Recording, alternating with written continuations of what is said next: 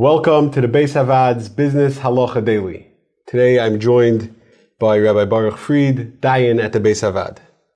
Following question came in to the Beis Havad.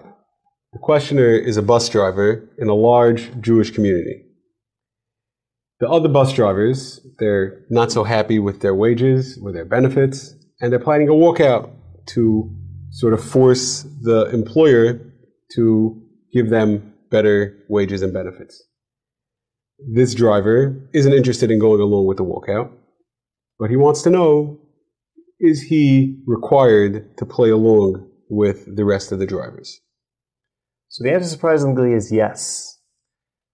Usually we say there's freedom of contract. Halacha is very strong on freedom of contract, and if a guy decides to sell himself short for lower wages, for not a good workspace, and he's willing to do so, he goes into contract that is binding and no one's going to tell him that this is unfair and you shouldn't be working there if that's what he wants. So we're not going to tell, typically tell somebody, oh, stop working, it's not worth your while. The exception is found when it comes to the halachas of takana and halachas of minik, because the Gemara Baba Basra that says that the bnei ha'ir, the members of a city, can get together and make takanas. They can make rules and obligations upon their constituents. And now it's binding on everybody that they have to follow these rules. It could be zoning laws, it could be driving rules, it could be whatever works for their community. They can get together and make these rules the Brisa there adds that it goes for industry members as well, that the members of a specific industry can band together and make rules upon each other, and now they all have to follow those rules, and they can even exact punishment. They can penalize someone who sort of breaks their rules and goes against what was made up amongst each other. The only qualification the Gemara gives is that if there's a Talmud Chacham in that location that is appointed to oversee the, the, the business transactions of the city, so then it has to be done with his consent.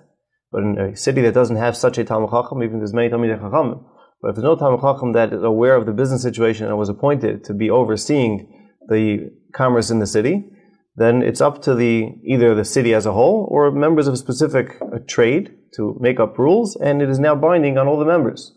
So Rav Moshe Feinstein discusses labor unions. He's discussing unions of, of Jews and Goyim. His questioner like seemed to take for granted that unions are a terrible thing and they should be against halacha and it's our arkois and it's being mushatif with goyim and he was expecting, I assume, a very strong response from Reb Moshe agreeing with him. And instead, Reb Moshe uses this Gemara, turns around and says unions seem to be very, very well recognized in halacha. So he says, out of hand, our cities do not have such a Talmud Chacham that it's appointed to overlook commerce. So therefore, the unions who decided to get together and make regulations for their own betterment it would be binding as long as there's no such Talmud Chacham. So now the Ramah, this is in uh, in Reish Lamed Aleph, the end of Reish Lamed Aleph. So he says that you have to have all the members in agreement to make such a takana. You can't just make up regulations and now bind everybody to it. You need everyone to agree when you made the regulations were created. Rav Moshe, however, understands that a majority is enough, and if a majority of the members of a specific trade all agree to certain takanas, certain rules, and they obligate each other to it, it is binding. So as long as Rashi cautions that they can't go against halach, if they're doing things that are usher, they can't, you know, they can't be use violence and they can't use uh, extortion or blackmail. But if they're acting within their rights, then they can force everyone who's within their, their union purview. And if it's a Jewish city, then all the bus drivers can be considered to be that union. So even if they, even if they didn't opt in, as long as they're part of the same trade, it would be binding on them, and he would have to strike with them.